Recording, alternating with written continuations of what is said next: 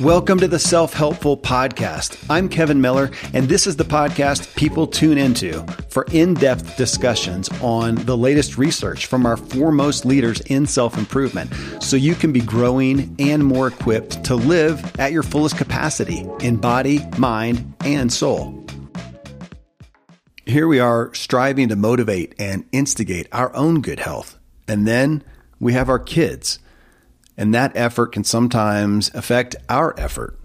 The cultural norm is just let the kids eat, and what they want to eat is what the food industry pumps out to appeal to their taste buds, which I get. As a kid, I was eating Lucky Charms and Captain Crunch for breakfast, and in my teenage years, I thought Cheerios and Life cereal were health food. Inspiring kids to eat and live healthy is a massive level of effort. But then what is our goal?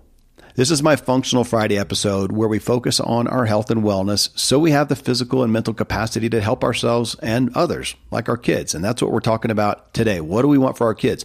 What responsibility do we take for their well being?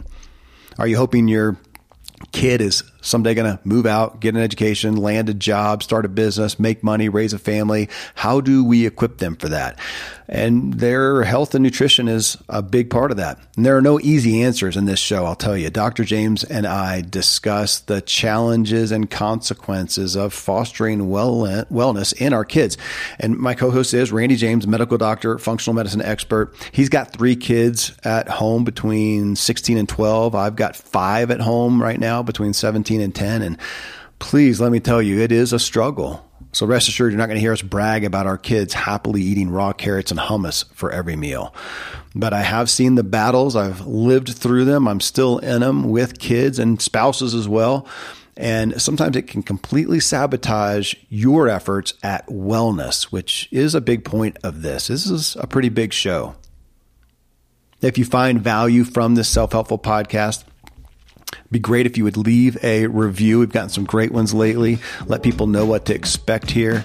And best thing you can do is talk about what you heard here today with someone else. Go deeper. Talk about it amongst your own life and what you have to deal with.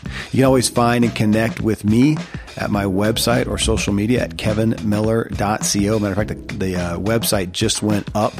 It's all all new and can show you more of what you're going to get here on the show. Next up, Dr. James and I talk about the struggles in parenting wellness with our kids.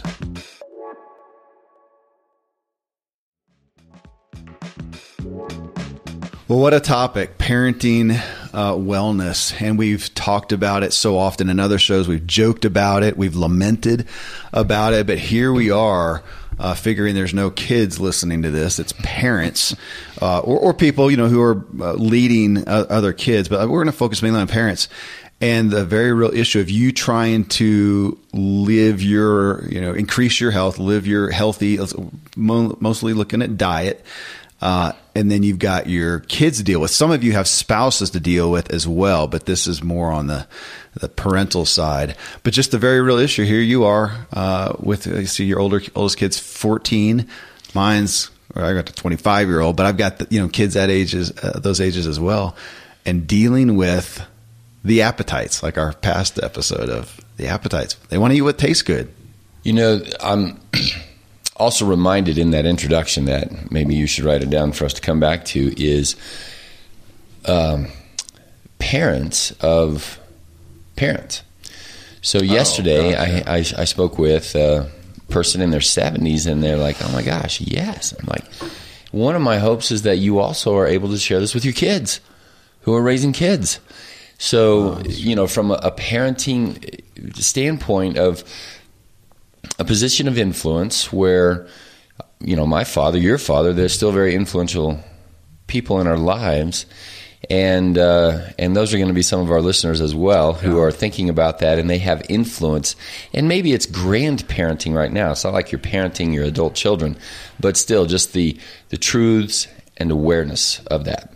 Well, I, I, thought you were going a different direction. I thought you were actually going to uh, those who are taking care of their parents now, oh. which we have more and more people going that way. And, That's right. That's reverse parenting. Well, and dealing with their health mm-hmm. as well, uh, seeing, seeing their ailing health, and then oftentimes the foods that are not helping them. I, I just thought about that because, uh, as you know, I've got a son who works at a what do you call it? Extended skilled nursing, skilled facility. nursing, taking care of older people. And he says, man, you know, here's these old, uh, ailing people, and look at what they're getting fed. You know, they never don't have a dessert. Uh, gluten, sugar, cafeteria yeah, food, just yeah. the typical, yeah. Well, that's another directions. But you know, coming back to yeah, to our kids. So here we are cooking uh, you know great food in the evenings serving it to our kids who you know and of course ours don't know anything different so we've got it easier than others who if you're trying to make a dietary change just the very real and present issue of that. And what and, and the hard part about it and that's the hard part about this discussion why i don't think it's addressed much why i don't really care to address it and i don't often with people is because it, it ends up being a parenting issue.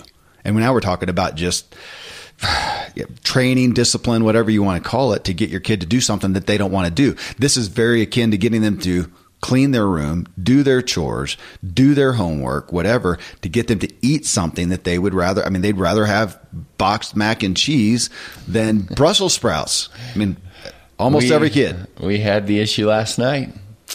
Uh, two of the issues that we have talked about in the last week. On the last, uh, or you and I talked about how much we were, how grateful we are to enjoy good food, and and we're a foodie, meaning we're not so much gourmet and that kind of a thing, but but good quality food and appreciating that. And I thought about that the other night because we had taco night, and and it was just fun. And then last night we did something different, and the 14 year old literally turned his nose up at it, put his plate back up in in the cabinet, Are you serious? and went without food. that boy needs a spanking. and, and literally we had build it you know we, we build a menu each week and it's on the fridge because you know how many times do we get the question what's for dinner tonight and uh, it was nachos only instead of chips it was sweet potato fries really? and he's like it would have been great if it would have been regular yellow fries and we're just like Oh, come know, on. That's ridiculous. I, li- I like them better, i actually. do too Wow. Okay. Well, there yep. you go. We and and we had uh, what did we have last night? We had I did tuna, seared tuna, which was incredible, and everybody thought it was uh, some kind of cauliflower that Terry got. It was some funky little flowerets, different thing, but tastes like cauliflower, and then rice. And you know, rice is rice, so it was it was pretty basic. But yeah, I mean, let's start from the get go, and, and and to talk to parents. I mean, heck, let's start with young parents. I don't know what you guys did, but you know, thinking about if if you're going to grow a taste for good good food, well, let's start there, and then we'll also deal with those who are doing this now and they've got kids and they're changing the diet. So there's two different things. But man, if you want to start, of course, that's the always the easiest thing. And with our kids, uh, we did not buy baby food. We made, made it. we made it. Yeah. Yeah. So we cooked broccoli, let it get good and soft. And mushed it up, uh, or we get, we bought a grinder. We had all kinds of variations of grinder, and so whatever we're having for dinner, we I mean, we're not feeding the kid, you know, f- meat or fish as, as a youngster, but veggies, rice, whatever, we'd grind it up. h- h- hang on a minute there i want to step Yeah. in as your doctor That's my okay. and say, um, you know, we're, talk- we're talking about food and kids, so Yeah. breastfeeding. Oh well, sure. oh gosh, sure, okay. But I just to lead into that, where now we're talking about the food of the mom, and this Oh, this is just one big cycle, right? And we could even go to the food of the dad during conception. And you're like, wait a minute, what?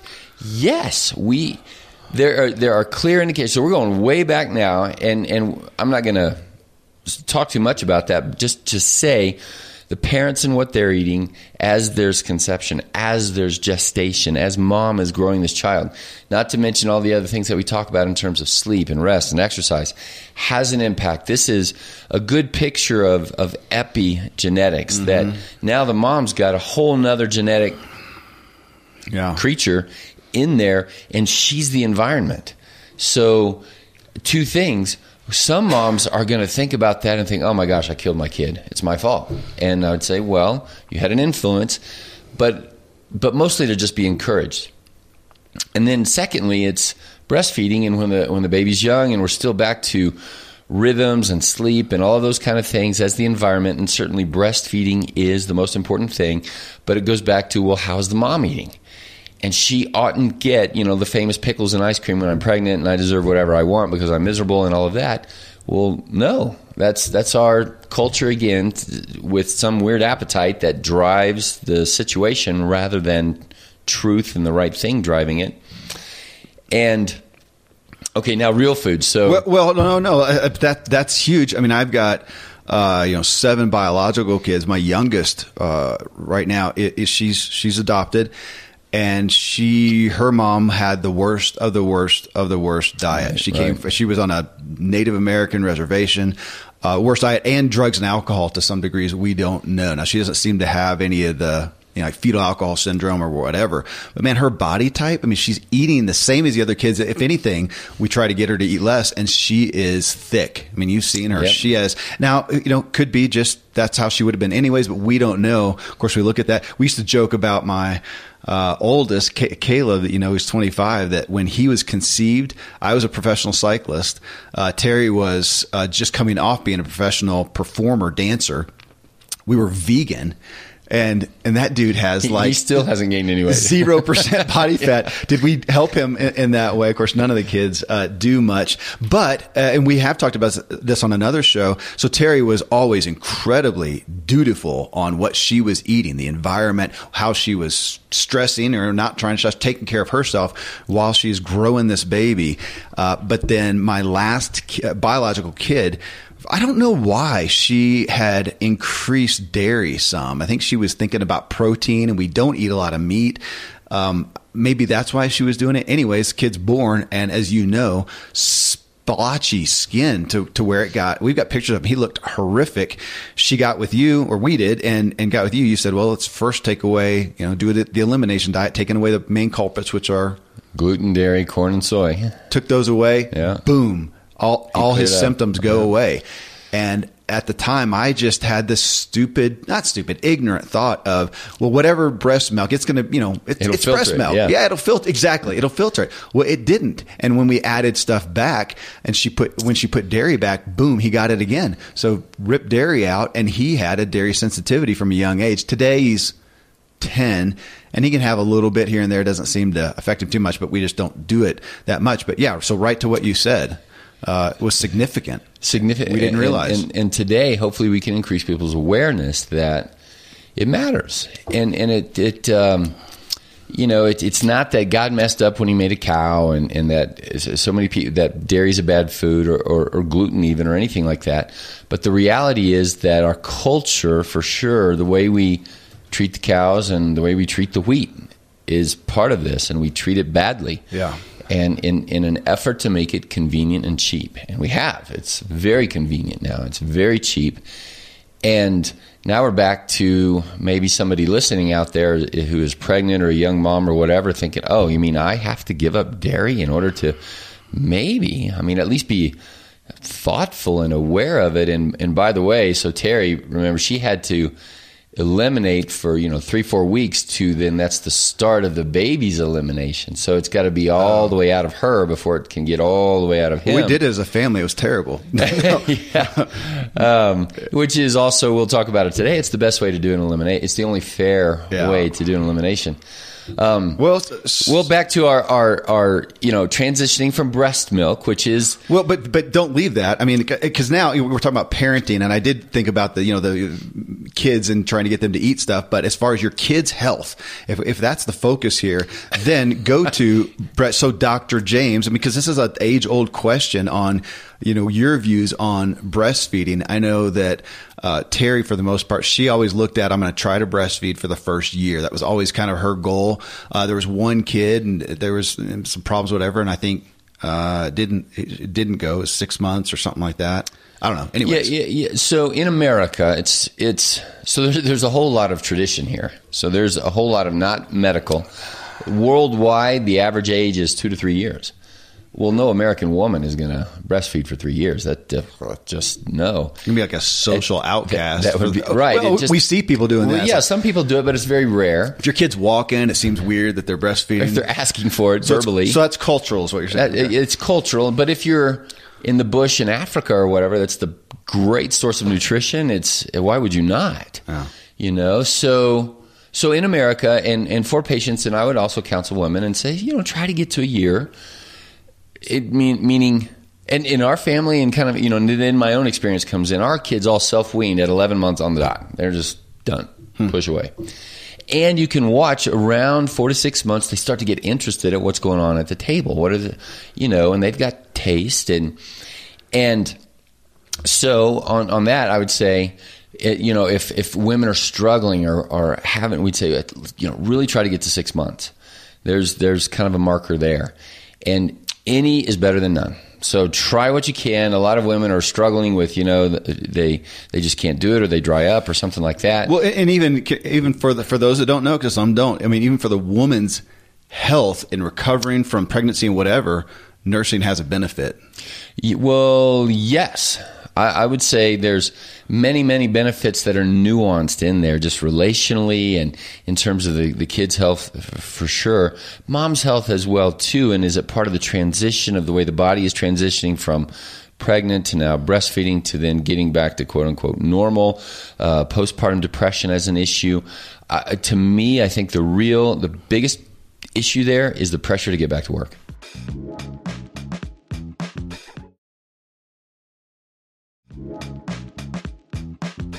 That's that's the main thing that's really well, in which granted my wife never had, and mine yeah. wasn't either. So you and I were blessed, and yeah. and the pressure wasn't there. So, but for other families, that pressure, and that's where I'd say, okay, Dad, you know, step up a little bit there. Mom can pump a little bit extra and save it for the night. He needs to be at least half the night, guys. Um, and there again, I don't know about you guys, but I didn't you know, Martha, it's mm-hmm. just she didn't pump at all, and I can't breastfeed, so I yeah. didn't get disturbed during the night. And and our kids, you know, and and that's another part of the parenting thing is I think for the first four months, three to four months, the kid establishes the rhythm. Starting around three or four months, I think mom can be mom. You establish the rhythm and maybe there's you know no we're not going to feed twice during the night. We're just going to do it once. And you impose that. And and now we're a parent yeah. literally parenting we were uh, we were pretty quick with all the kids to get them on a schedule to where they're sleeping through the night. Yeah. That was that was best for us. So we probably did that quicker than other people and, did and and, and of course now we have you know a thousand opinions from a thousand people. Yeah, you're so. parenting, attachment parenting, whatever. We did not do attachment parenting because it was not best for mom and dad, and uh, right. So we'll leave that kind uh, of discussion so and come over here back to the so food. The benefits of nursing. When did you introduce food? So that's that's you know I, I we. A lot of people say the sooner the better, and start with grains and the cereals and all that kind of stuff. And we're like, well, wait a minute. Um, we, we we didn't we let the kid introduce. So that's where we, if the kid's not interested, then don't tempt them. And for oh, right, heaven's right. sakes, don't start with ice cream. You know that's it is true. We we kind of noticed that hey, the kid's just watching you put the fork in right. your mouth. For, really, exactly. yes. We, we, my memory is we started with like uh, banana avocado, and that's where I'd say don't do that. Oh, really? Great. Wrecked my the, kids already. Kids. And I do want to say this. I mean, there, there's this is a we probably should maybe I'll say this in the intro of the show. This is a sensitive topic because there's so much room for guilt or well, shame. that's what I was saying. Or, like the way the mom behaved during gestation or something like that. Yeah. That no, you well, no, didn't. you just shamed me. So I gave my kid banana, and I wasn't. So That was bad. That's that, that's why he had the food allergy, not because. Probably. okay, great. Um, well, the, the uh, and the idea there is to not start with something sweet. Mm. Right, because sweet Okay. is going to just I think the later kids, av- avocado was the main yeah, one. yeah, yeah, yeah. something savory and sort of vegetable. But you said gr- you, you mentioned grains. that. Well, traditionally, that is the oh. intro. because I think we did veggies was kind of the main thing. Yes, and that's what we did too. Oh. Is start with veggies, and the one thing that you said that I wanted to say you don't have to do is is make it soft, right? So if kids are starting to be interested in the table, here's the main number one rule: the ba- you, you transition from breast milk to the table. You don't go to baby food. That that that is wrong, and and I, we can give all kinds of reasons for that. Um, Well, so what do you mean? So what? Give them a stalk of broccoli, or yes. well, and they just chew on it? Have you ever had a one-year-old kid with no teeth bite you? It Oh, it's not. yeah. it doesn't. They They, don't bite you with. Yeah. it's the you know they could probably handle steak. You know, I'm not suggesting steak, because, but certainly chicken, fish. They they could handle that from a bite. You don't have to puree it. Oh, gosh. That's my point. Man, I, I got We did too. I got a workout with the little hand grinders. Yeah, we took, did that We'd take it out to eat with us, but we did whatever we were eating. That is what we would give the kid. Obviously, not spicy food. If it was something that we were indulging in. Why not? on, I bet if you're a little Indonesian baby, you got some probably really got some spicy, spicy. yeah, food. well, we didn't. We did. We did bland foods, but yeah, That's what Americans do: grains and then fruit. And what do we oh, grow right. into in our culture? Yeah, well, Grains and sweet. That's true. And and so again, so much of this is cultural. Like uh, you do what your grandma tells you to do.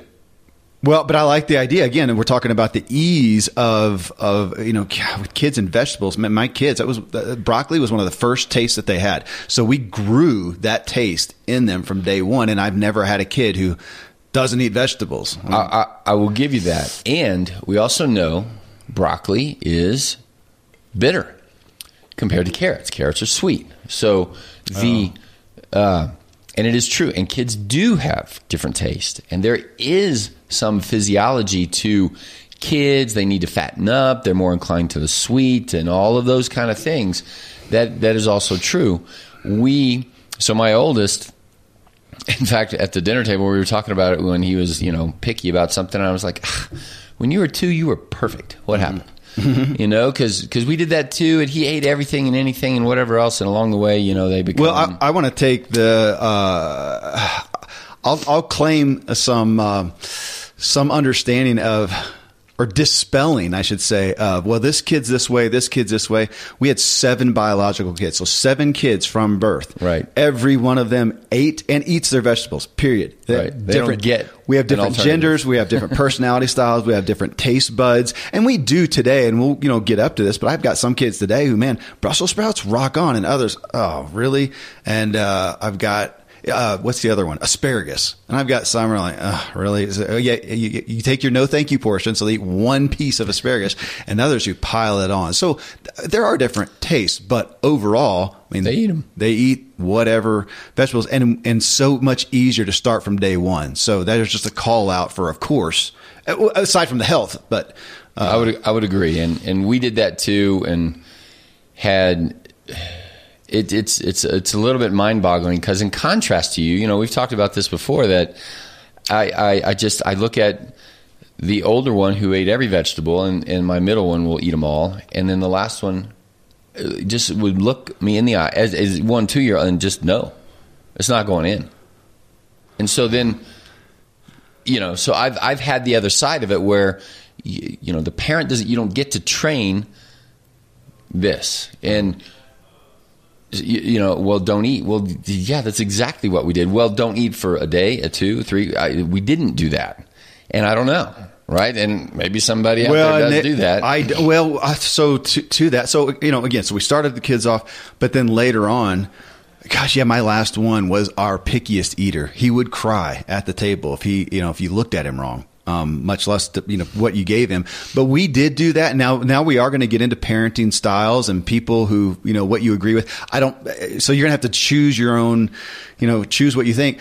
I do have kids who eat everything, um, and they, and they they always have. But we did do that. We did the hey, if you don't eat that, gosh, we did different variations. But we did the you know if you don't eat it, um, fine, Yeah. you can choose not to eat, But you'll get it for breakfast. You're going to get it for breakfast. We did that some. And we did a lot of uh, with the kids who were more difficult. Of we put the veggies on the plate.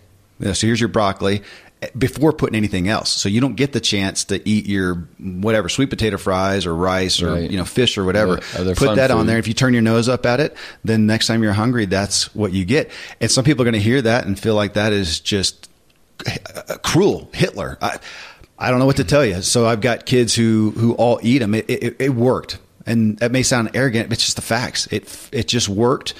Um, for for you guys and and I I would lean towards that direction and our last one it didn't and we did the same thing many variations of but were you also maybe more sensitive to him? Because like my oldest, who grew up in the hospital for the first, you know, there are things that we didn't do as strongly with him as we well, did the others. You had he- one that had he's severe. got an issue now Well, but did he? How early did he have the you know Well, like the, nut food, allergy? yeah the nut allergy uh, well okay that's that's fair because So were you more? Were you more? Yeah. La- more t- uh, part of the, part of the problem was we didn't have other alternatives yeah. that we could lean on on all these other things. And, Well, so so divulge that. So so yeah, Sagan, nut, you talk- he, Sagan, he nut had allergy, Yeah. coconut allergy. So like literal anaphylactic. nut, peanut, yeah. and pretty significant reactions to all the other nuts. So look at health, especially if you're eating a whole foods healthy diet. How much stuff has nuts in it? Yeah. it's it's kind of like if you're well, eating. and a- then if you add coconut, like in this whole keto emphasis, Oh my gosh, we're yeah, to we- eat low carb. It's we coconut do coconut everything. oil, we do coconut milk, we do yeah, So that that made it really yeah. a struggle. Um, and it's so everybody's going to have their various stories about why it's a struggle, and, and still, and even last night where uh, we had tears, it was a no dessert night. So on a no dessert night, he just kind of chooses not to eat things very much either. So then, you know, so then I took his plate and I'm finishing it up because it was our sweet potato nachos with a whole bunch of greens. Yeah. And then I said, you know what? I think we might have dessert. And he exploded because I just ate his greens that he, That'll learn him. and we didn't. But you know, he's ten and still, you know, crying with. He will eat his vegetables based on what's for dessert.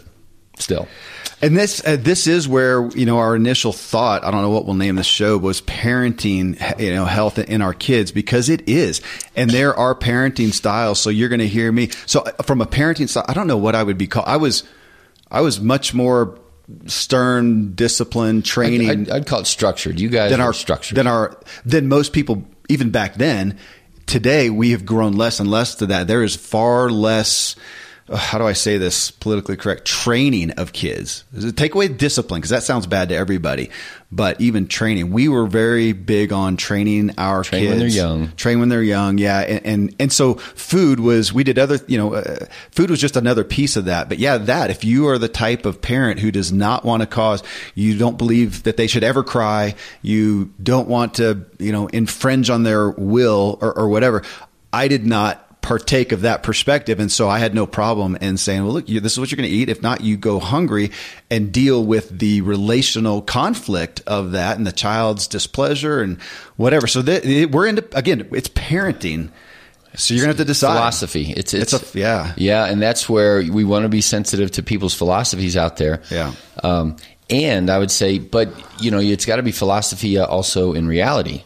And reality is nearly every human on the face of the planet. If you put a bowl of broccoli or a bowl of ice cream in front of a child who's one, and let them explore, if the kid gets to choose if they're there's going to choose if they have choose. yeah if they have constant access to uh, goldfish or whatever um, I and, you know I had a, I had a kid our youngest one again do- adopted and when uh, she came to us she was three I think she was uh, uh, significantly neglected and what she was left with she was left by herself as a, as a two Oh, and three year old left by herself with a full uh, bottle of a cho- uh, chocolate, chocolate milk, milk and and a, and a yeah and a sleeve of saltines crackers. She always had that.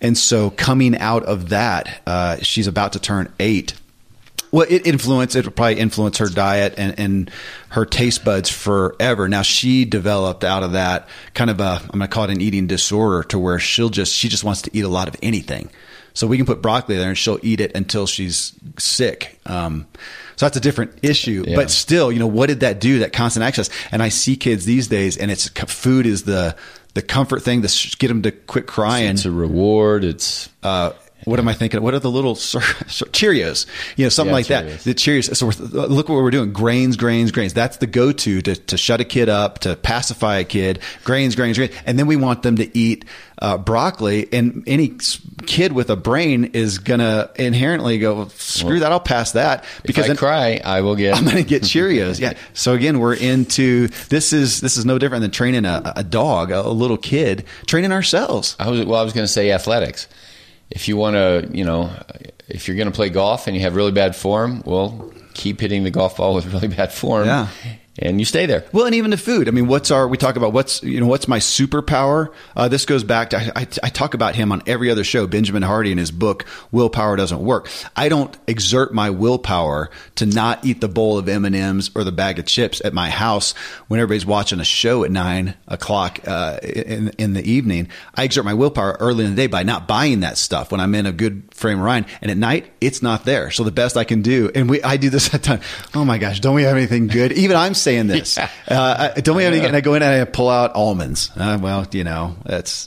or hopefully, I do stash somewhere. I have some really high quality dark chocolate that I can at least do. Right. That's what you and I have done. Where and again, now our teenage kids have figured that out. uh, yeah, they, they have. you know what I'll find out? I'll find myself doing is looking for the saltiest nuts possible, and I you know, lick my finger. I mean, I, I'll over salt myself. I'm going to burn my tongue with salt looking for, cause I, you want the fix, you know, point being though that I'm no better than that kid. So here you so got a kid. willpower. Yeah. You got a kid who has no desire has to no be healthy. Willpower. Uh, right. and, and, no desire for it. And you're trying to do that. So you're, tr- it's training at the height. Well, you going back to the parenting style. So if you're not one to draw a hard line with a kid, I don't know. You eh, to some degree you've got a harder battle to how are you going to get your kid how are you going to convince your you're not going to convince your kid. You're not going to get your kid to go, "You know what? Mom, as a 3-year-old or right. a 6-year-old or or a 9 or, or a maybe preteen maybe year old to go, "You know what? I've decided I want to be healthy and I want to eat healthy and now I want to eat something that may not taste as as starkly sugary or salty or whatever as that junk food." I mean, that's well, and, and here's the other thing too, you know, and we've talked about this in other shows when it comes to food. Every one of those parents that doesn't draw a hard line on the food, they I've never seen a parent let their three year old walk around naked at school. They draw a hard line and say you cannot go to school in your underwear or naked. Even if the kid wants to, they say no, and they put some clothes on. And I've never Were you seen, the one talking about the kid that pooped his pants? Yeah. As, as an yeah. older kid, his parents yeah. let him. He came yeah, to your house. Elementary, he came to our house, second grade or whatever, and he just didn't want to get up and go to the bathroom. He let his mom wipe his bottom, whatever else, and so he was pooping his pants. And I was playing Battleship, and my mom lit into him, sent him home. Like I will not put up with this smell in my house, and just sent him home. And shame on you. And I, I just remember that, like, wow, mom, you're such a, you know, when you, you can know? exaggerate, you're going to let your four year old see somebody smoking and say, "Hey, I want a cigarette." I mean, or cigarette, or watch no. a porno, or, or I think or, you or hit, draw hard line, or hit a kid, hit, or hit, hit, another, hit kid. another, kid. or bite, or something like that. That's right. I mean, he'll get kicked out of school. I mean, there's got to be a or let line. your 16 year old experiment with driving on the left hand side of the road just because they want to. Yeah. I mean, we we draw hard lines all the time. It's just where are you going to draw them? And yeah. we don't in our culture when it comes to sugar, salt, fat because it's culturally it's acceptable. Culturally acceptable, or caffeine, in Colorado or marijuana. And, you know, now we got all these cultural gray areas. And I'm like, well, yeah, okay, great. We need gray because that's philosophy and nuance and how do you do it and how do I do it. But we both wear clothes. We don't have the point of, well, how do you be naked eh, in public? And, and, and, and you know, it starts to get ridiculous. We don't talk about that. But then when you talk about it, and I've, I've, you know, so many times in the context of church or, or in the context of a social organization, and you come along and say, um, like if a school system says we're peanut free or we're whatever, uh, the the, the imposition mm-hmm. on some parents out there to say, what I peanut butter and jelly, I can't send my kids to school with peanut. That, that's un-American. That's not right. That's not whatever. And uh, and and anyway, that philosophy, and as people are hearing it right now, it's it's starting to bite. It's starting to push in, and you and I are saying on, and that's where I'd say, okay, well, medically speaking, I don't really care what a parent thinks. The child doesn't need Cheerios; he needs these other things. Well, and there, That's, there it is. I mean, we're talking about what level of responsibility do we accept as a parent to shepherd, to lead the health of our kids, what are we going to allow? Are we going to allow them to be on screens indefinitely as much as they want and be on the screen as a four year old watching risque videos of scantily clad, whatever? I mean, you know, how far are we going to go? Where do we take responsibility for the health of our child in all facets? I mean, this is functional medicine, you know, uh, for what they put in their ears, their eyes, their mouth, uh, you know, physical exercise, yada, yada. One of the things I, I, wrote my note down to get back to, um, because this I think this will this will bring the point home, and I learned this through dentists.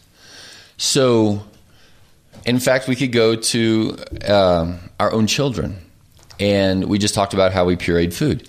Well, here here's what often happens, and I think all of your kids went through this: is you go from breast milk, and many kids don't get the opportunity of a year of breastfeeding, and so breast eating requires a very strong suction. So these kids Right. suck hard, right? Yeah. And women get breast tenderness and all that kind of stuff, and they have to get used to it.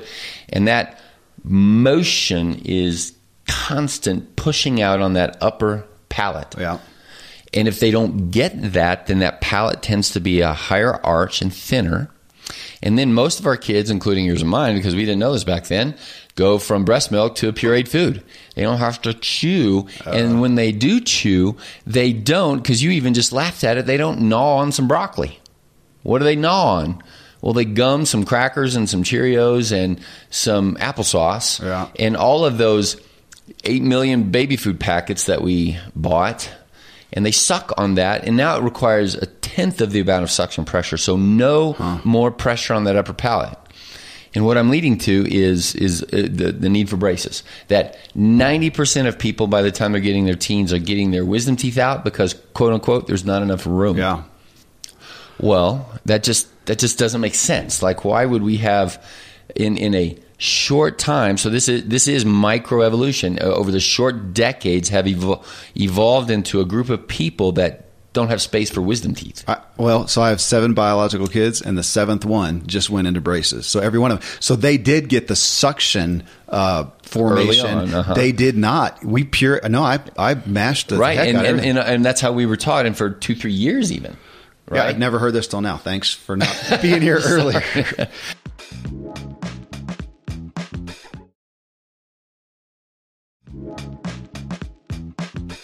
So, and that's one of the things that you know we've talked about from a business perspective. To we need new primary care that is talking to parents not about you know this. Yeah, sure, go see your doctor, get your shots and a, and a growth chart and whatever else. But where's this kind of a talk? Uh, on on training young moms because they come in hungry for information because they don't live with their grandparents anymore, and even if they did, the grandparents grew up with baby food. Well, and, and again, we got to we got to when we're talking about training stuff, we are in a culture that does not train parenthood. Uh, you're right, We just get pregnant and have a kid. That's it. right, and go with the flow and You do what you see, do what you knew from your own upbringing, figure it out. Maybe somebody, you know, I don't know how many people these days get a book. You know, this is like back in the day, it was the Dr. Spock book, you know, but we went through, we had some significant uh, training and, and resources that massively shaped our parenting. And I just thank God, uh, uh, period, that we were exposed to some of these methodologies. But, you know, one thing on this, I mean, because it can sound like, oh, you do this as a good parent. We're talking about responsibility. I mean, there's also a payoff for us. And this is not totally fair and it's going to feel a little bit exaggerated, but go with the analogy. I, I'll never forget being with another couple when our kids were little. They had little kids, and we were over at their house, and I whip out for lunch. Uh, uh, being pu- pureed probably, but uh, carrots and broccoli, and we used to have these colorful, you know, little Tupperware things of our colorful veggies for the kid. Maybe we had rice or something like that. I don't know. Pull it out, and the and the other mom saying, "Ah, I wish I was as disciplined with you guys to do that stuff." As she feeds her kids, you know, Cheerios, and back then just the worst processed, you know, baby food. Lunchables. And the kid is crying, snotty nose, all this stuff, and that's where it first hit me of how much of this that I'm doing for my kid makes my kid happier, healthier, less sick. Not that they didn't ever get sick, but in general, that serves me. I I don't want that screaming, crying, snotty nosed kid. What can I do to help my kids' health and wellness so that they're an easier kid for me to raise? I mean, this is this was selfish. I, there's a lot of the parenting that I did that was for the kid's health, but it was also selfish because I realized what's best for the kid that I like them. Now we all say I love my kid. By right, we have to love them. Well, but I know a lot of parents like them, right, who enjoy them. I don't enjoy or like the kid. It's a pain in the butt, uh, and I didn't want that. I want me to love that kid. So to have that kid, you know, with some training, with some obedience, with some with health. I don't want to sick kids. Sick kids suck. it's it's a hard night if you've got that right. I, I, the sleep issue. If if you've got Uh, one that's, that's crawling into bed with you for years and years and years, Yeah. Um, and and you know people joke, well, they're not going to go to high school crawling into bed with me or whatever. But again, at some point you have to draw a hard line, and that hard, whether you draw it at you know two or ten. Uh, it, it goes back to it, and I, I would take issue with what you said because that's not selfish. That's good. Selfish is bad. You're right. You're right. That, I- I was- that is but I was- appropriate self care.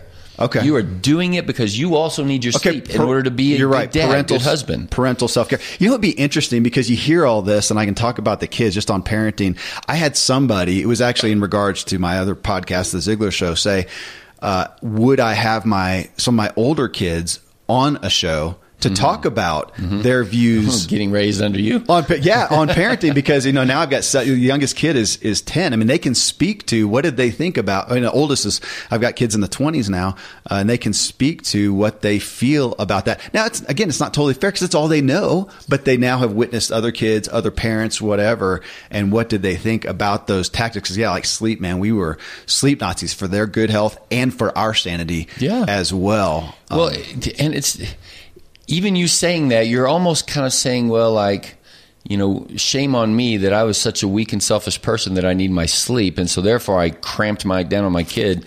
And I'm like, no. I appreciate you as a neighbor because now you're a better neighbor. And let me go back to the roads. If you didn't clamp down on your kids to drive on the right hand side of the road and stop at red lights, then I'm mad at you. True. You Okay. are endangering me and everybody else. Yeah. Drunk driving, all this other kind of stuff. The society, well, heck, coronavirus. We have now proven that the government can come along and say, hey, folks, uh, gosh, you know, if it's not too much trouble, wear a mask and wash your hands. And now we got a few hundred million people wearing a mask and washing hands. But if we if if the government comes along and says, "Hey, folks, we know this to be true, and it's going to help all of us. Could you eat five vegetables a day?" Yeah. Well, the whole society has a collective no. yeah. Yeah. And I'm going to eat what I darn well please. And I want Medicare, And Medicaid you pay to for it. That's Exactly. right. Yeah. Well, and we're all paying for it, even if it's Blue Cross Blue Shield. The reason your premium is so high. Yeah. And we hide it behind the whatever. And now, you know, our I start to get vociferous about that because it it does. It all goes back to family structure and how are we raising ourselves Well, and our kids. Talk some because you've had, you do have kids who come in as patients from. Mm-hmm. Well, you've had two year olds come in as full paying patients, but I'm thinking more of. Uh, I, I know for a while I, I remember there was a handful of like teenage girls coming in with mostly I'm gonna say uh, kind of mental health. Yeah, well, along the lines of ADD, ADHD, can't sleep, stressed out, and anxiety. severe bodily stuff like Dysmenorrhea. pooping once a, a week and female problems and whatever. And not to you know not to pin it just on this, but just to go back to food. I, I just remember you telling telling me stories during our lunch about gosh, I had this you know patient teenage girl, blah, blah, and addressing the food. It's not the only thing, but as a primary thing to correct their health. And here they are at age 15, and this is what ah. they had eaten. Man, you see a lot of teenage girls are trying to stay thin, and so they're living off of you know two slices of white bread a day. Or I, Well, yeah. The the hardest so I've often said this, the hardest patient for me to work with is a female that's 14 to 17. Because by definition they think they know know more than me. Mm. And they do when it comes to school and social media and whatever and they know what's important to them and I don't. That's true. And and they're social. They probably feel social pressure more than anyone. Yeah, well, I was going to say the oh. social coin is the highest coin of the realm. Social, uh, the how I look to myself and to my friends, and how I perceive myself through social media or even just social, my friends at school or whatever else, is the highest prioritization in most kids. Even if they would say, "Oh yeah, uh, it's I, I like my family and this is important in sports or whatever their faith maybe," they're still going to be so highly influenced by that. And I will lay out for them common sense plan. And I've had a 16 year old girl just say, nope, not going to do it. I would rather have migraines and be debilitated at home two or three days out of the month than to do that. I, I, I won't. Yeah. And at the same time, mom and dad won't step in and say, hey, we'll do it with you. They'll say, "Wow, that's really hard for you to do. Good luck with that. I'll try to help, but you know, I got to feed these other kids and go to work and Yeah. yada yada." So that idea of the family stepping in. But if that kid had cancer, you better believe that dad would take a month off work and they'd be, you know, Sure. right there doing chemo with the kid and just commiserating and, And she may very well be growing cancer uh, or Well, opening she is, the, opening by definition, and you know, or at least increasing the chances, like like opening the door, and and and again, you draw a hard line here or there. I'm not asking the kid to you know fast for a month. It's just And, don't eat this. and we're also this. so we just hit also the hardest thing. So if you've got a kid or you know somebody has a kid uh, who has not been trained in a healthy diet and healthy Mm-hmm. eating, and now your you know your family's turned around, which you see this every day with patients who oh my gosh I want to turn my life around, turn my family around. I mean that is the hardest place to come in.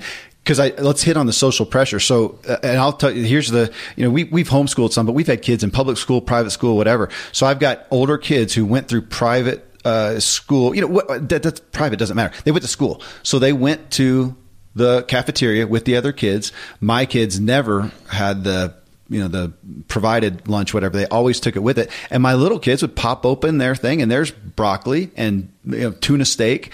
And uh, whatever, and they would say, "Yeah, you know, Johnny has cupcakes and hot pockets and stuff every day," and they know. And if anything, sometimes they're proud, and I have to, you know, caution them on that. Uh, they're, not, you know, they have water, they have not, don't have fruit juice, milk, whatever, and they're perfect. Then they get to middle school. Let's go to our middle school. So we both had middle school bo- or boys in middle school, and those exact same kids who did that are now going and going, dude, we I get it, but I am not opening up uh, Tupperware. I'm not bringing a Tupperware for one. I'm not bringing Tupperware. That's stupid, Dad. The boys. Right. I'm not going to bring Tupperware, and I'm not going to bring it with Brussels sprouts. And they would choose to go and just not eat, as opposed to be that weird. And I have kids who are confident, um, who who who who know it, but it's back to social pressure. Yep. They they're still they're finding their place. They want to be cool, and so my easier to not eat. yeah, I think your boys did the same thing. Uh, they would just try to take a granola bar or something like that. So they just or just nothing, and then they'd come home and pig out starving, yeah. on whatever broccoli, tuna, whatever. Uh, yeah. Well, so I in- get it. In I my get house, it was pig out on, you know, apple, orange, and a bar, and I'm like, you, no, Yeah. you, you you can't not eat here and then try to eat this stuff over there. So, so, and it is so interesting because he's 14, and so nearly every day, certainly several times a week, there is a conversation now about there is a rule, there is a hard line right here. And I, I have the same conversation. You know, you draw a hard line with yourself. You don't ever go to school wearing what they call church shoes, right? You and I'm and I'm not going to draw a hard line there. You can wear whatever nearly clothes you want. Yeah. And so, what do they wear? Sweats every day, day in and day out. Yeah. And for you and me, it was jeans. Yeah. And and my mom didn't make me wear what I called you know church shoes or clacky shoes, except on picture day, and that was horrific. So so those lines get drawn, and then here you know he wants to have free access to his phone twenty four seven. I said no, and then he wants to take. Uh, he wants to go and he'll slip a bar in his pocket in the morning. And I was like, no, you you here's lunch. And and so we as a parent and i said that's where i draw a line. If you don't like it you can always choose to fast. Or and then when you get home you can have a piece of fruit. And you know here's the snack area. But you can't have you can't just make your lunch at three o'clock in the afternoon. And he would even fast and then go to sports i'm like that's fine but when you get home dinner's at you know six or seven you got to wait another hour and it- that's right. So here we are, and trying to teach a 14 year old who who thinks he knows more than me, and I and I give him credit. I say, "You do. You know much more about your own appetites than I do, mm-hmm. but I don't care what your appetites are. Here's the rules for this." You're like the Air. worst dad to have 'cause you're, you're saving people's lives with their diet and, then coming home. Well, so here's a hope though. I do have kids in their 20s who are now uh, more militant than I am. I have two girls Yeah. who are both vegan. They they f- get frustrated They with shame me. you. They do. They do. They come home and last night I had one come in and I said, "Hey, hon, I made fish for you," and she scowled at me, you know, in in, in good humor. But yes, they're they're vegan. They believe for the planet, for health, for whatever. Um, they're leading that, and now that's helping influence my my teen boys because they look up to the older kids, and so they're seeing that. But still, man, when they go to if they're if they're going to go to a school cafeteria, they are not going to come in with, uh, you know, they may take a. I, I've gotten them take a brown bag, you know, but even there, they just want something that's not doesn't draw attention to themselves. Maybe let's say that. in what they perceive as a negative way. yeah, yeah. And the way while their I- friends are eating, Well, I was going to say school pizza and with these teenage girls or teenage boys eating broccoli or vegan or whatever, any any kind of different food is not cool. But you talk to that freshman sophomore at Berkeley or whatever, and you better believe Oh, they've got an opinion it's about 180 degree, yeah. 180 degree change. You're And looked down on if you don't have if, a- if you don't view. have an opinion on You're not intelligent. Yeah, if you don't have some view on food, what it does to the environment, how it's affecting the culture, and blah, blah, blah, yeah. That and that's where you know a plug for Mark Hyman and Food Fix. That goodness, that's we should do a show on that. One. We should. Oh, you saying that though? Yeah, I've got both girls are going to Colorado colleges. I mean, that's the height of you better be environmental. You better have Yeah. views on this and that and stuff. That's great. That's a and we want them to get Great peer influenced. By us Yeah. during these years. Yes. versus being influenced by whatever's going to happen at college. you say influence. Uh, We, we, you and I talk a lot about exposed. We Mm-hmm. cannot fix our kids to the, you know, to how we think we, we cannot do that, but we can expose them to X, Y, Z. So Mm-hmm. when, when they do get on their own, when they do get out and the peer pressure changes as it does Mm-hmm. when you leave high school and middle school, whatever, that they have They been have exposed. Yeah, they, they do. And now they can make their choice and they may make a different choice. Um, They will. By- I mean, just by definition, they are not you. Yeah. And and on one hand, I'm thinking, well, thank goodness. And on the other hand, I'm I, I I'm a parent, so I would get. I want them to think and go a certain way. I don't want them to be a mass murderer. So everybody has that. Like somebody would look at me and say, "Well, you're too strict or too. You want them to be just like you." And I'd say, "Well, you do the same of your kids, Yeah. because you don't want them to go out and be a unkind, selfish." Murderous, whatever, driving on the left hand side of the road, and Yeah. you want them to be law abiding, good citizens, uh, whatever. And and so we all have hard lines. It's just philosophically where are you going to draw them, and why, and how are you going to teach, train, influence your kids into what you and I would say is we want them to I want them to be able to think for themselves and if they choose differently from me, the one thing that I am going to press them on is why. You'd better be able to tell me why. Yeah. And if you say, well, because my friends do it, which is exactly what 14, 15, 16 year olds say, I'm going to say, okay, I get it. But in this house, Yeah. you, you we're going to do it this way. Now, when you go out for lunch and all that, I'm giving you some freedom. yeah. Not freedom to drive on the left hand side of the road, not freedom to go hit somebody or bite somebody or whatever. Yeah. But if you're going to choose a bag of Doritos, all right.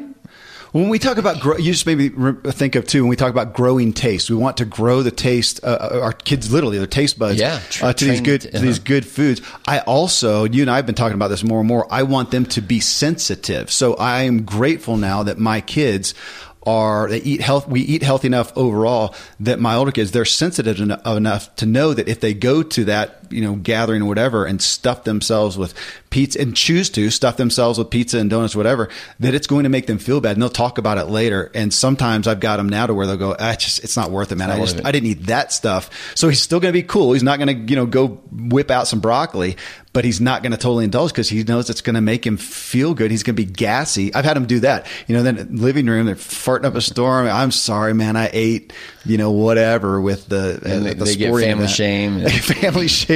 Yeah, but I love it that they're sensitive, and my Well- my youngest is is real prone to going, yeah, I, they ate whatever, and I didn't, Dad, because it just makes me feel bad. Awesome.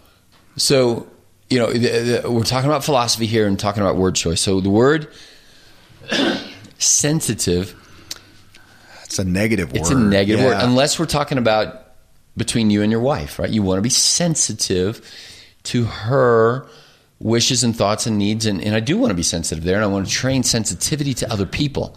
But you don't Yeah. want to be the wimp who can't well, handle. But take it to. I, I was going to say, instead of sensitive, say aware. Okay. I want to be aware that Oh, yeah. snoring is Oh, I want to hit back on sensitive because we do like that. If we're watching Formula whatever the Uh, cars are, Formula or One, stock right, car right, racing, yeah, yeah. they're sensitive cars. dramatically sensitive to the driver, to the driver's feel of the car. That Yeah. show that just we talked about it last week, uh, Ford versus Oh, Ferrari, yeah, uh-huh. where they're going and taping yeah, they feel the air and they, they're super.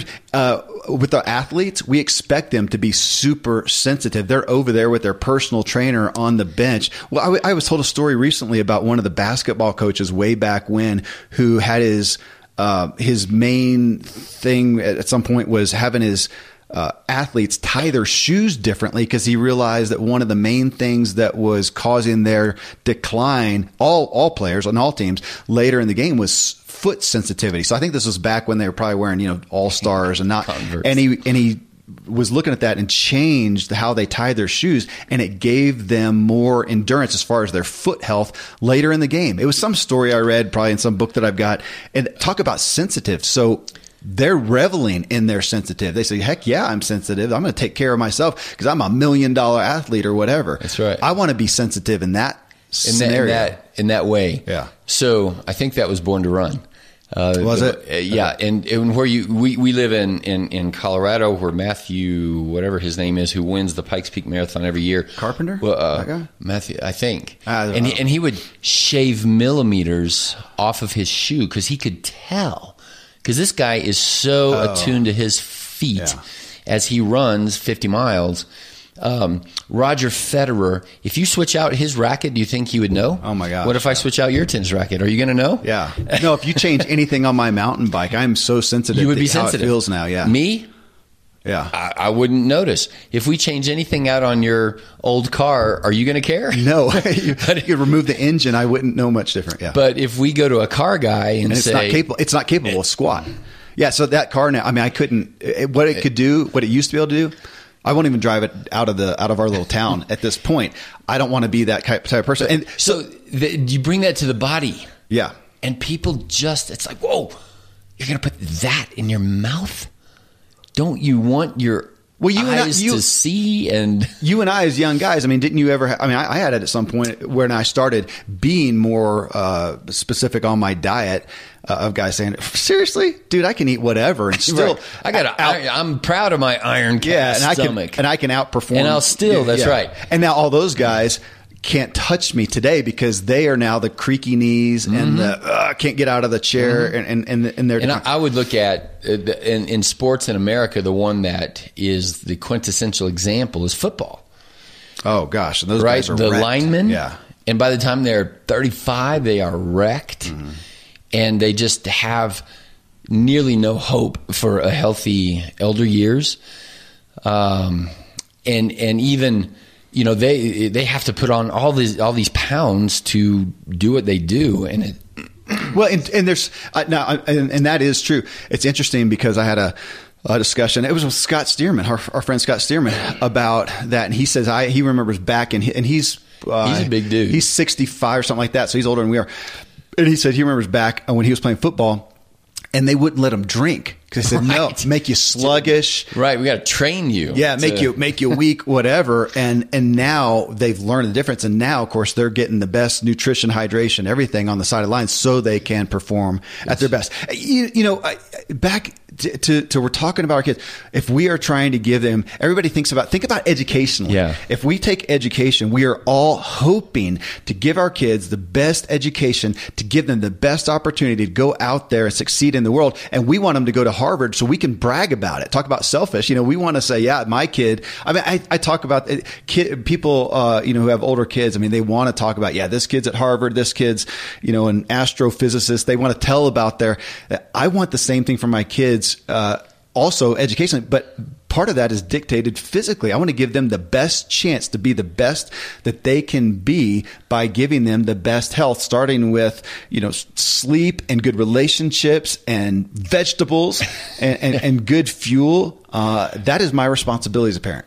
That is, and and that's where you and I are going to look at that philosophically and say, I, I I told you a story yesterday. It was yesterday, sitting out there on the deck about my taking my son's friend home. Oh, yeah. and I was just shooting the bull with him and saying, so where do you like to go eat? And and the you know the story was that you know four or five nights a week they ate at McDonald's. chicken nuggets, fries, and a drink. And I'm like, well, uh, you know, just trying to tease what vegetables do you eat? And he's like, and he couldn't think of any. And I, I'm like, oh, parents.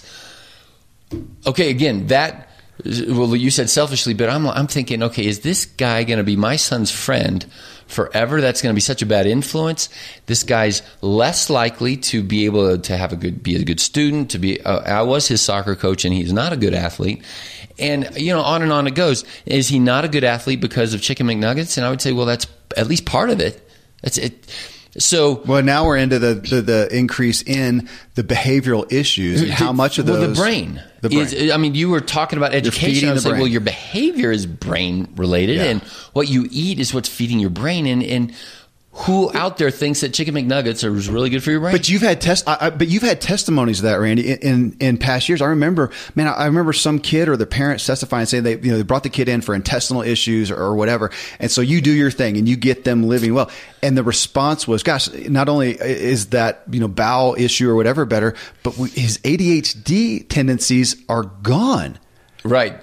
A high That's a school volatile- counselor and and you know our kids were going to school together and this was you know 10 years ago and and and they came in and we got things fixed and it was for this reason over here and and I saw them on the street the other day and they're like oh my gosh life change just and and you and I talk about this a lot. What was that kid's trajectory over there and mm-hmm. where is he now? And and now it's conjecture. We don't know but he was not on the good pathway. Yeah. and there's story after story after story of you know the two year two, yeah, three or two or three or four you know toddler kid that I walk in the room and I'm like oh my gosh this is a sick asthmatic uh, you know atopic dermatitis kid who's just a walking ball of inflammation Yeah. and I'm like oh my gosh and the mom looks at me like she's alarmed and she's like oh no this is our first appointment she said this is a good day Yeah. we, we're in the hospital once a month. And so we make the changes. And, you know, six months later, she's like, oh my gosh. Well- I, and, you know, that mom is also, she's mad that no other doc has said something. So Yeah, I've been yeah, dealing well, with this for years. that- and all I had to do is do this and that and the other. Sure, it was hard. But now, I mean, granted, the kid is still sort of sensitive with his skin and all that kind of stuff, but on a way different trajectory and they're not patients anymore, which is great. That's what primary care ought to be. We graduate you from the need of needing a doctor. See you next year. and and this is and this is dangerous but to you know to take somebody who's had a kid who has this issue who goes into a traditional doctor that doctor sees them prescribes a medicine and and there they go on in that trajectory and doesn't take care of it to the doctor's uh, uh, cr- uh not credit but you know they were not To- taught anything I was different say to take away they don't blame. know. They're just doing the system. Well, and they don't know that. That's the, that's know. the reality. That's I mean, you've They're talked about that. The- immoral. The, average doctor going through med school gets how much time spent in in like healthy Some right? It's a, a, a it- week, a day. It's it's that's not the schools focus. are different. That's It's a fix program. It's how do I fix this this thing? But uh, you said something a minute ago that made me think. We've talked about this because we have some other you know business ventures and how interesting, uh, not how interesting, how wrong it is or how limiting it is to to measure uh, or, or judge the average person by their credit score alone.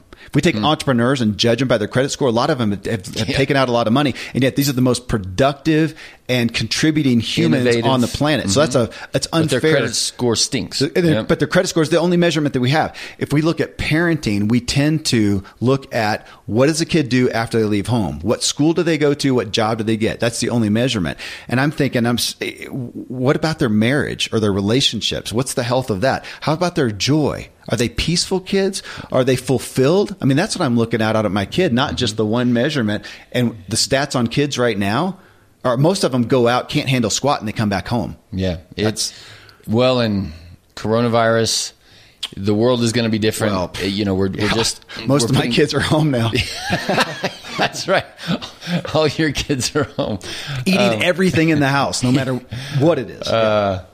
Well, it, it, we've talked about coronavirus, how it puts a pressure on our system, and if the system, the medical system, is built just to patch things up and go back, and literally that mom, you know, if a kid has atopic dermatitis or eczema and they're just scratching their arms off, you get X Y Z cream, steroid, whatever else, and you go back to the life that's causing it. Yeah. And and, and again, th- most maladies are going to be in that Well, category. that is American medicine. That is healthcare. American. medicine. That's American healthcare. American disease Quote, management health, care, yeah. right? so we want to switch that over, and I would argue, and I've said this very often: the parents are the chief medical officers of their family. Of course, they are. I've never heard you say that. That's good. That and you know it usually flows through mom. She's the one who's doing kind of the initial feeding. And do you think that food? So here we go. Food is medicine.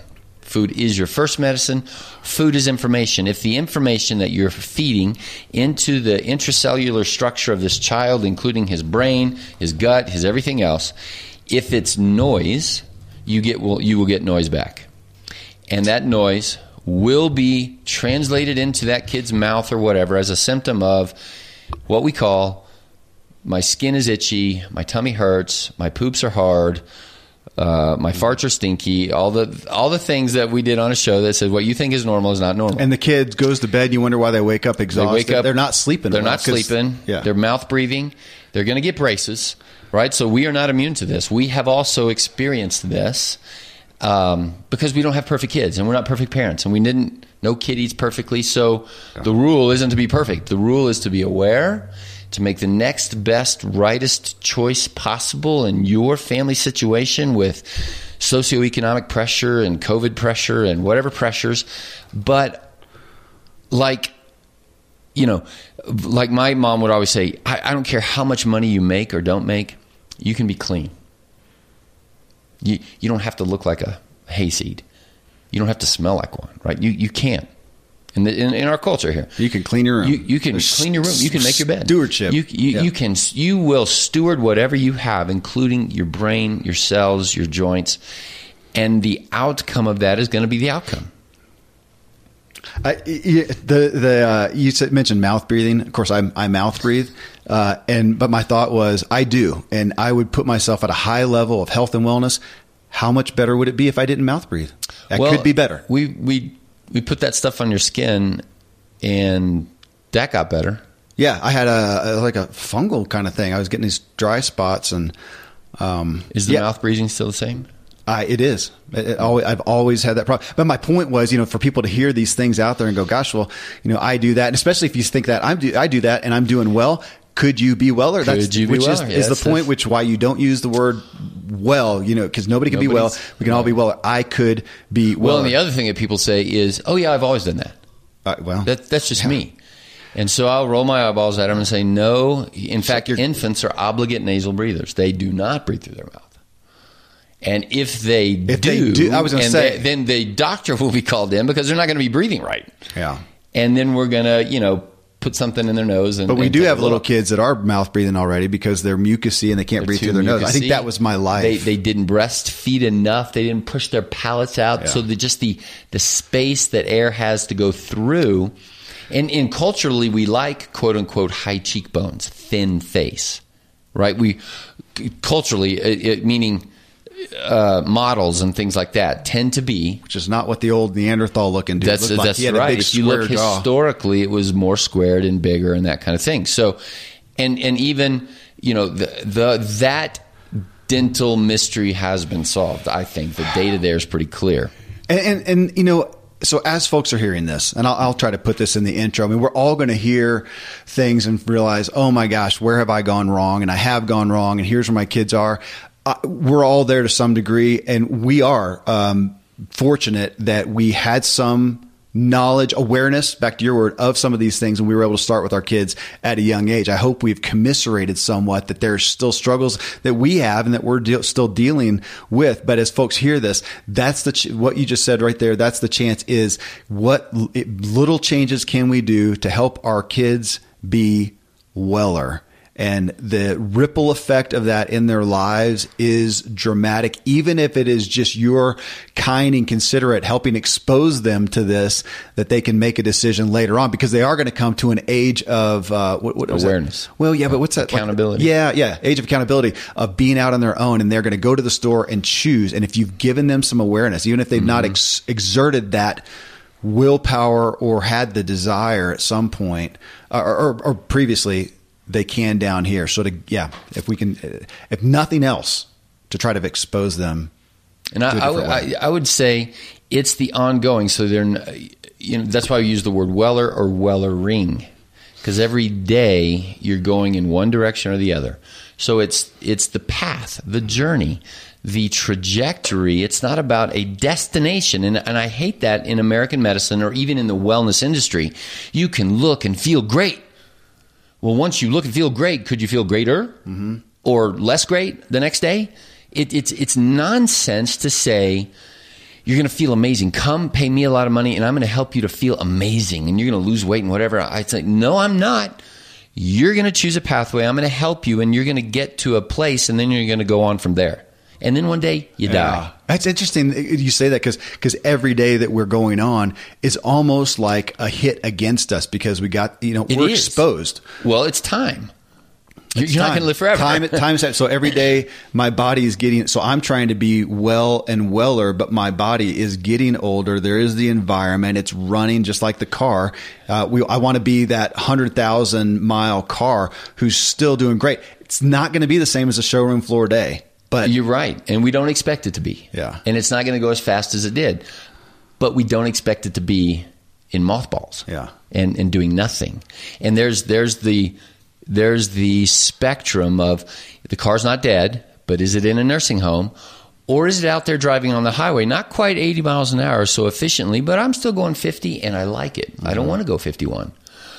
I'm enjoying my wife. She's going 50, and we're just, you know, we're enjoying Gosh, this. Yeah, it's just we need to end this. I keep trying, but uh, that that uh, you know, I, I, think about the guy, the older guy in in ill health who has the truck, and he's so proud that it has 300,000 miles. Yeah. He has taken care he's, of that yeah. perfectly. He changes the spark right. plugs, he changes the oil all he, along the way. He, he does, wellered his car. He wellered his car while he ate himself and lived himself into disrepair His car's going to outlast him. Yeah, yeah, and he can barely get out there to enjoy. Why don't we put the emphasis on ourselves? Well, there you go. Let's help our let's help our kids.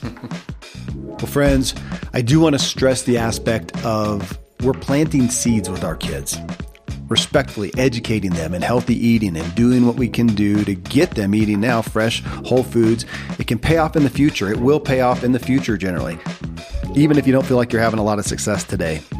I've got kids in the house that we're struggling to get them to eat well, but I've got kids out of the house who are. Some of them eat cleaner than I do, incredibly cons- incons- or they're consistent with their exercise.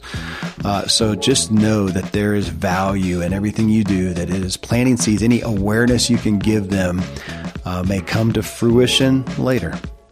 Hey, thank you as always for choosing to tune in to this self helpful podcast.